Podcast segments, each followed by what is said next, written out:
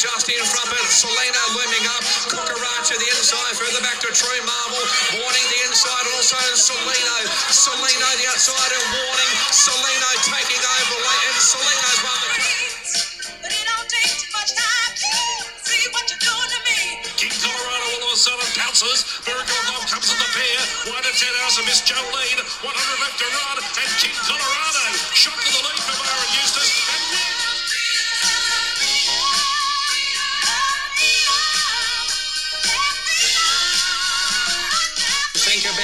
Is running home down the outside. Rothfire coming through now is Hawaii 5 0 and think about it down the outside. Rothfire just in front. Think about it on the outside and stormed up. It's Rothfire. Think about it. Think about it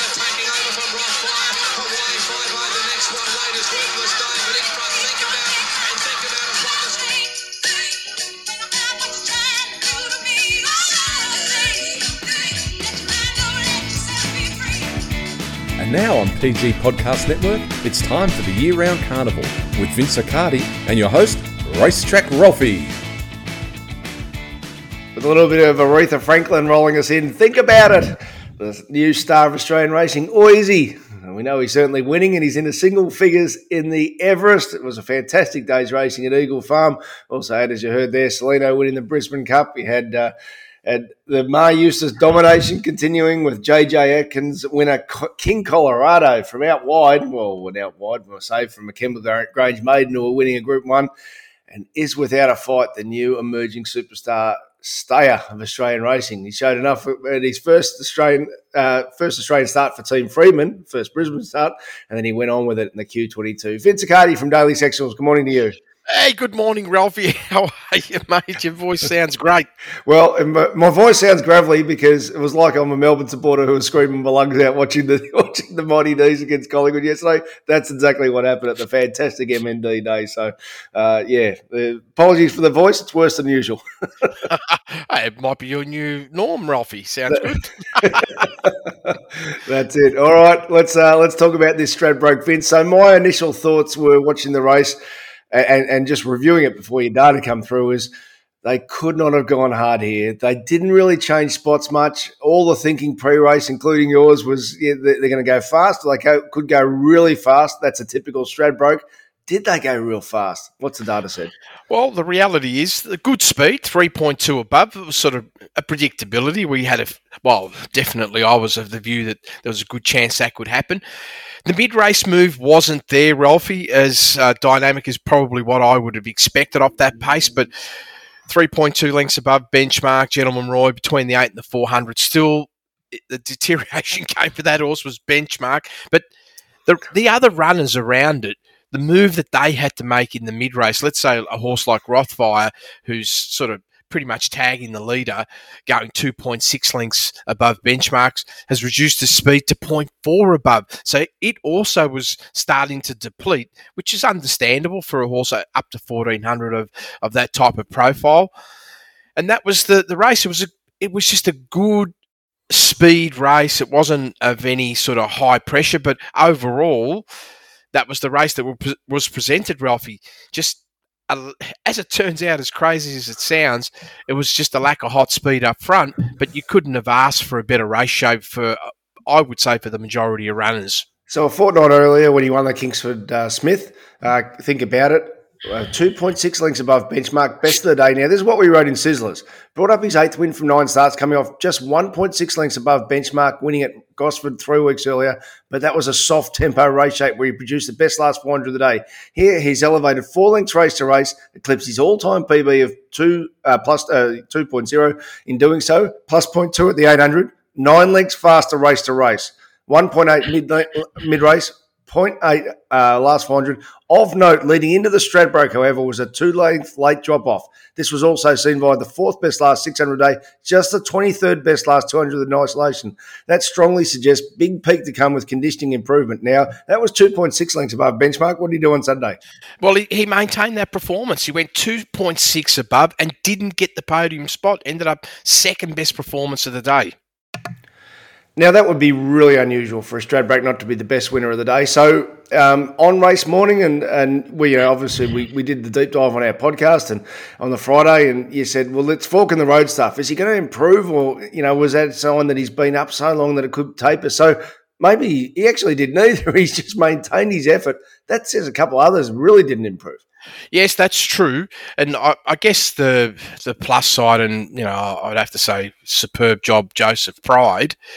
Here's the thing: the horse's momentum between the eight and the four hundred. When you compare it to the previous run at Eagle Farm, I thought was actually better, and it sustained itself really strongly over the last four hundred meters, and it sort of indicated more like what you had put together in the Sizzlers that the horse was a conditioning run and could be peaking. And this was the the big challenge from my perspective is I'm sitting there saying, do I go left or right off that short break? I was taking a position. There's a big chance this horse is going to taper negative, particularly if it's high pace.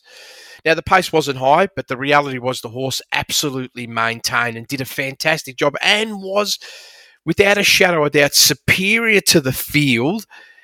And you know, the, the runner that I felt myself personally converged would run big. Even where it was positioned, I, I know I was at the back 4.7 lengths below benchmark. There was nothing sensational in the move mid race. I mean, even when I look at the squeeze on the day compared to a lot of other runners, 7.4, it was didn't even get in the top 20 in terms of how, you know, like a high pressure in the middle. And, and yes, the horse maintained strongly over the last 400 with a plus 2.8. But the reality is not any better than uh, Think About It. In fact, I felt Think About It overall was stronger all around. And Converge just didn't go to that, didn't take that next step, actually went backwards.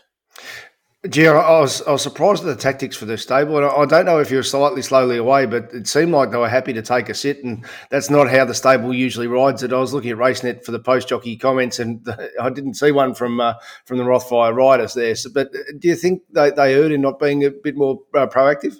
I have no doubt about it, Ralph, because if you look at the energy over the last 400 metres, because I mean, the horse had the equal best last 200, the reality was they were genuinely two to three lengths too far back in terms of now. I mean, this is post race when I'm yeah. looking at all the intel. Just clear understanding this horse's energy wasn't used in the right manner. Now, that doesn't mean the horse the horse wouldn't have won, I felt, but the horse would have most likely placed, which is I would have been happy with that. but the but the reality is it, it didn't. I just thought it was an, uh, just a so-so run, and it was really crazy, Ralphie. When I seen Rothfire holding on for second, I go, oh, this this hasn't turned out the way I've expected, or Rothfire's just gone to some new booming, you know, like the old times performance. Because think about it, looked that impressive, but the reality was it came back with a plus one, and that was like in line with probably my expectations. Yeah, well, post post injury, that's what this horse has been. That plus yes. one range. Absolutely. So yes, you can say a number of other runners were disappointed, but you, you just can't take nothing away from, from the winner and the trainer. I mean, just outstanding.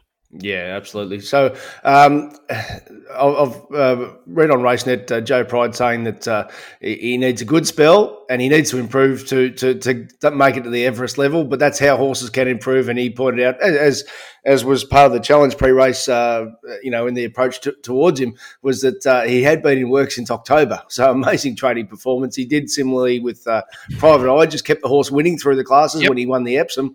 So he's just such a fantastic trainer. But he does really need to improve if he's going to get to an Everest level.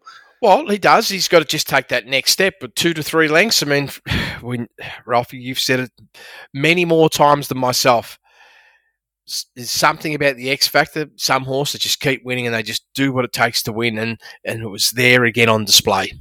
I just wonder with Hawaii Five O. So it's um you know he really emerged at, at Hawkesbury was fantastic in that booming uh, finish. Did Ditto at uh, in his leading win was nice. Was a nice third, but I just wonder now he's been in work uh, what since since January. He he looks a lot of nice horse to come back with. I, I, take abs- level. Absolutely, and to sort of come out and that's the second fastest the horse has gone with, you know, in terms of early speed. You have to go all the way back to its first up run when it went faster. All other runs have been typically well below benchmark. The leading run was just slightly above. So I felt the horse performed very strongly, but didn't um, take that next step. but actually tape it into the negative, and even the late data sort of confirmed that. And I'll paraphrase here, but from the jockey comments, Ruthless Dame, uh, Michael D said the horse was slowly away, so they couldn't do anything, and then they couldn't improve. As he, he wanted to improve, but he was just in traffic. Uh, by look at this data, and he's got we've got the Tatts Tiara in two weeks' time. Do you want to ride off this stable? Well, you can't, can you? really, you can, absolutely can't. I mean, the mid-race squeeze wasn't quite as big as Converge, but the last 400 was the strongest of the field, going plus 3.2. And yes, you can see the dip, Ralphie, between the four and the two. The horse lost 1.6 lengths. Right. The other group one, uh, King Colorado one, as I said, from a from a Kembla maiden, so it was a bit hard to find. Um, data wise, this is reflective of the fact that uh, some two year old races are just happen to be that's their stakes t- status, but uh, they just haven't done enough on the clock yet. Well, that's the reality. 2.1 lengths below. I mean, uh, I'm pretty sure when I was listening to, you know, as they were going, you know, to, towards the barriers, someone had sort of mentioned on Sky that this horse might run a big race. And uh, Richo gave it a run on uh, Yeah. Channel 7. Oh, there you go, and Yeah. and it, and it did do that, and it was fantastic. I mean, the reality was, yes, it's two point one lengths below benchmark, ranked twenty nine in the day, but the reality is, it was better than the rest. And when I look at the structure of the race, I probably it's probably a little bit unfair in, in terms of like what happened in the mid race. There was a you know decent sort of slowdown by a whole group of horses, and that ultimately probably cost them a length or two on the in terms of the overall score. So this King Colorado probably looked like a benchmark horse, and I felt race like one. So it was a good effort, and ah, this is a horse definitely going on the way up. Would have liked to have found it, you know, with a higher profile going into the race. Well, he was 41s into $13. Now, when he won his Kembla Grange Maiden, and how often have we seen horses switch on?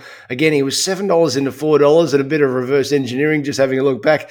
It, it, it was three wide the entire trip and just powered away. Now, okay, there wasn't much on the clock, but let, us go back to what we we're talking about with Think About It. You've got to be careful of underestimating winners when they're lightly raced, and uh, particularly with, with, from this stable.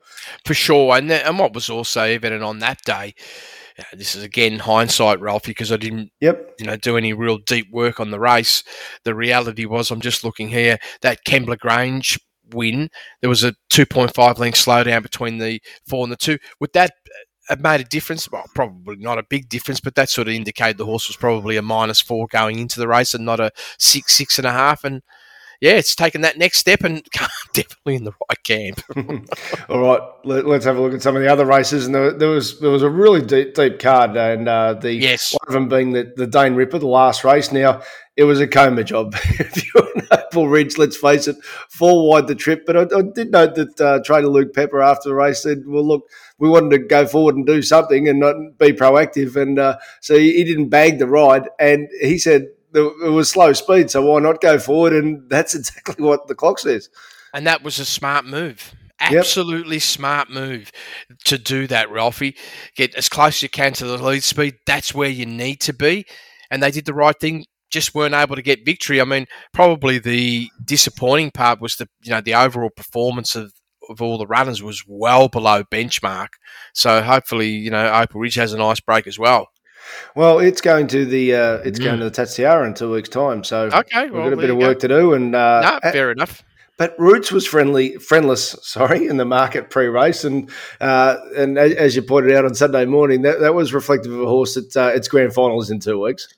Yeah, interesting with this horse. I mean, pretty solid move in the mid race. Yep. marginally better than Opal Ridge coming from a, a further back position. But when I look at the overall closing speed, though, that last 200 metres, compared to all the horses that finished above it, right? And mind you, I know it's only marginally, but the first and second horses, in, as an example, did did go a length faster in the you know first section, maintained the same sort of finish, and then actually had a stronger last 200 metres than Roots. So visually, I thought it was a disappointing performance by the horse.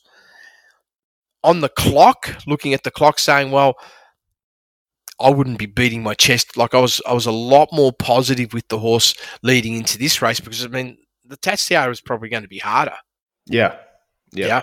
So it comes down to trainer's intent. All right, without a fight, Q22 winner. Uh, Got to say, if someone gave you the imaginary opportunity to uh, to take a horse away from this as a part owner, this would be the horse. So uh, two weeks earlier, this is what we wrote at his first Australian start. This was a big win, first up input. Now Australian trained after an unplaced run in the Melbourne Cup where he failed on very wet going. However, we pegged him in our previous at 3.5 level with a serious PB of 4.2. Now, with T. Freedman, he delivered, strongly suggested there's more to come. Minus 6.1 at the 800 and borderline non winning position, 10 links from the lead, plus one mid race, 7.1 links sleeve. Booming 7.1 last 400 with 4.6 at the last 200 in isolation. The context of how elite this close was, he produced the best last 600 and 200 at the end of 1800 metres. We look forward to seeing what he can do in our elite staying races going forward. Well, we only had to wait, wait a fortnight to see him win this big prize money race, Vince. What did he, what did he teach you on Saturday?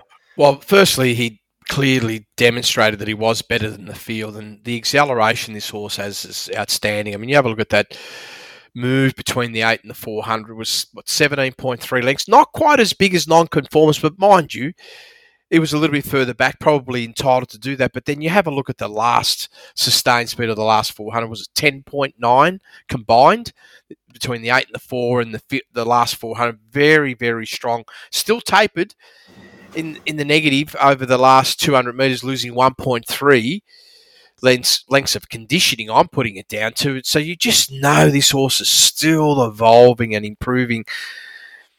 Well, yeah, it's. Uh, what are they? They're going to be looking at Melbourne Cups and Caulfield Cups, I would imagine. Well, Anthony's first quote was Caulfield, and um, and and the, the interesting one is if uh, and you know they've got months to decide if they if they decide to pivot to the Cox Plate, depending on who's around. Okay, well, yeah, that's a different race. Let's see. Yeah, exactly.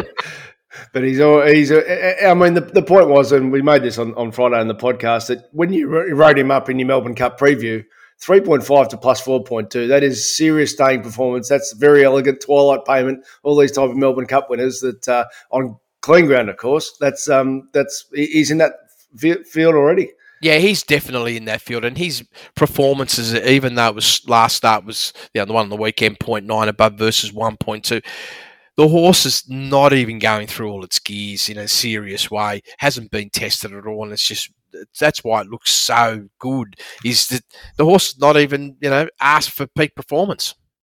Uh, one one um, one horse that uh, that continued on. There's some truisms, Vince, isn't it? The shorter and the longer the races, I reckon that in the in the pure sprint races and pure distance races, you got to respect miles and legs. And Selino was a two mile winner, as you pointed out, and um, and he, he, raced accordingly with a superb Nash Rawiller ride. And the insanity for me, and I mean, this is one we're not being hindsight here with uh, Teofilo Star. Now, obviously, he wasn't right on the day, but he was six dollars in a Flemington handicap, and then he, he's three dollars in a Brisbane Cup. Yeah. Yeah, who wants to take that? No, it's it, it is pretty crazy, and and it's yeah, it's wild. I mean, the horse had been up a fair fairly long time, and probably some of the good things that might have come out for that horse is might sort of really frank that he is a really genuinely you know serious wet tracker because you look at that Flemington win with a WTI plus ten. This is going back on the third of the sixth, and then even when you look at the other performance at Warrnambool, and we know what that's like when winning at thirty two hundred. I mean, that was a plus 8.4 WTI. So the reality is this horse might just be a brilliant wet tracker, Ralphie. Right. Okay, so that could be a rebound there. And but the three place getters, Selino, Warning, True Marvel, all good over distance as was Kukaracha. Uh, but earlier, this is this is a nice horse, Antino. Now it was a nice horse leading in. Uh, we'd obviously uh, sailed sailed him home in our sizzlers covering the uh, yep. the uh, Brisbane Carnival. 29th of the fourth was a big win before we started the uh, sizzlers, but it was uh, it showed then a good sustained speed when he won at Eagle Farm two weeks earlier. again, he was he was going through the ranks on Saturday. It looked like he exploded. What did he do on the clock? Yeah, well, the plus 3.7, Ralphie, best of the day. I mean, he's sort of pretty much taken the honours of the best horse in Queensland. I mean, that was massive and the huge step up. Pretty much been a borderline benchmark horse in his three runs in. And the big question was, are you going to take that next step or not? This was going to be a real test. I, I felt that it would have been because my view was it was a race between him and Kerwin's Lane, and this horse took that big step, Ralphie. It's gone from 0.2 to plus 3.7. clearly the best performance of the day. And you look at the way it did it benchmark through the first section, 3.3 lengths above benchmark between the eight and the four, plus 2.9 last 400. Now, when you think about this, and let's say you compare it to a horse like Think About It, right, who's come out of a, a race that's less distance than this run actually didn't put down the same performance as this horse when you go through each of the sections. This horse did it tougher and harder all the way through and deserves to be number one on the day. And this is a rising, potentially a rising star. It's, it's in a best horse in Queensland, that statement. It, um, I reckon about this time last year, very similar data of Apache Chase, who then went on and ran Yep. really well in a Golden Eagle, and um, and that's that's sort of the type of uh, numbers that we're talking. So it'd be very interesting where he targets uh, this horse uh, going south, maybe in Epsom. Well, yeah, why not? I mean, it's got the profile. I mean, it handled the pressure sensationally, Ralphie. It really did. I mean, this is the first time the horse was really asked for a big effort right from the jump. I mean, even to go benchmark first. I know this horse has got that capacity to do that. It, it did it back in December of last year, but the reality is he's come back a superior horse, and, and it was evident. Now, I don't know if the horse can take the next step, and that's probably what it needs to do to win a something like an, an Epsom, but on that profile, when they make such a big move, it generally means they've got more to come. All right. Well, a, a- a coma start for the day for the punters who took the very short price with uh, Yellow Brick uh, in race two. Uh, Raidenier. Now we sizzled uh, Raidenier from his, uh, his his leading win, but of course it wasn't through Queensland sizzles. It was from uh, from his Rose Hill performance. Uh, so it was a horse that we thought you know has got a little bit of talent, but position running seemed everything to the eye. What did the clock say as far as where Yellow Brick was in the run? Well, it's probably one of those things, and on one side you probably can't blame the rider, but on the other side you have to, right? I mean, he he was probably riding the horse like thinking he was way too good, which was the the right attitude in terms of having that thought process. The horse is way too good, but at the same time, he, he, he took way too much time. I mean, that first section, 6.2 lengths below benchmark. Are you serious? I mean, that's, you know, this horse should have been anchored at, le- every, at least as close as the winner, who was going three lengths below. And that speed there would have still been soft speed for Yellow Brick. And that's the difference between winning and losing. The reality was the horse took way too long to get going, even between the eight and the four hundred. The move wasn't that dynamic; it was about four lengths, and and he's left it for the last four hundred and couldn't reel in the winner. Yeah, it was well below his best in every way Absolutely. you, you look at the clock. All, right, well that's that's our, our wrap of Queensland. Uh, going forward, we'll uh, we'll pr- probably do a, a preview podcast in the Tatts Tiara in a couple of weeks' time. I think it's Ipswich this week. So in the meantime, if you want all of Vince Accardi's work, it's via daily sectionals, uh, including his Saturday morning race speed profiles. Mine via racetrackralphy.com.au. And if you want our little, we'll have a quick look at um, at Randwick and Sandown as a bonus podcast for our Group One members. If you want to become a Group One member, you can do so via my website. But in the meantime, thanks very much for checking out Year Round Carnival.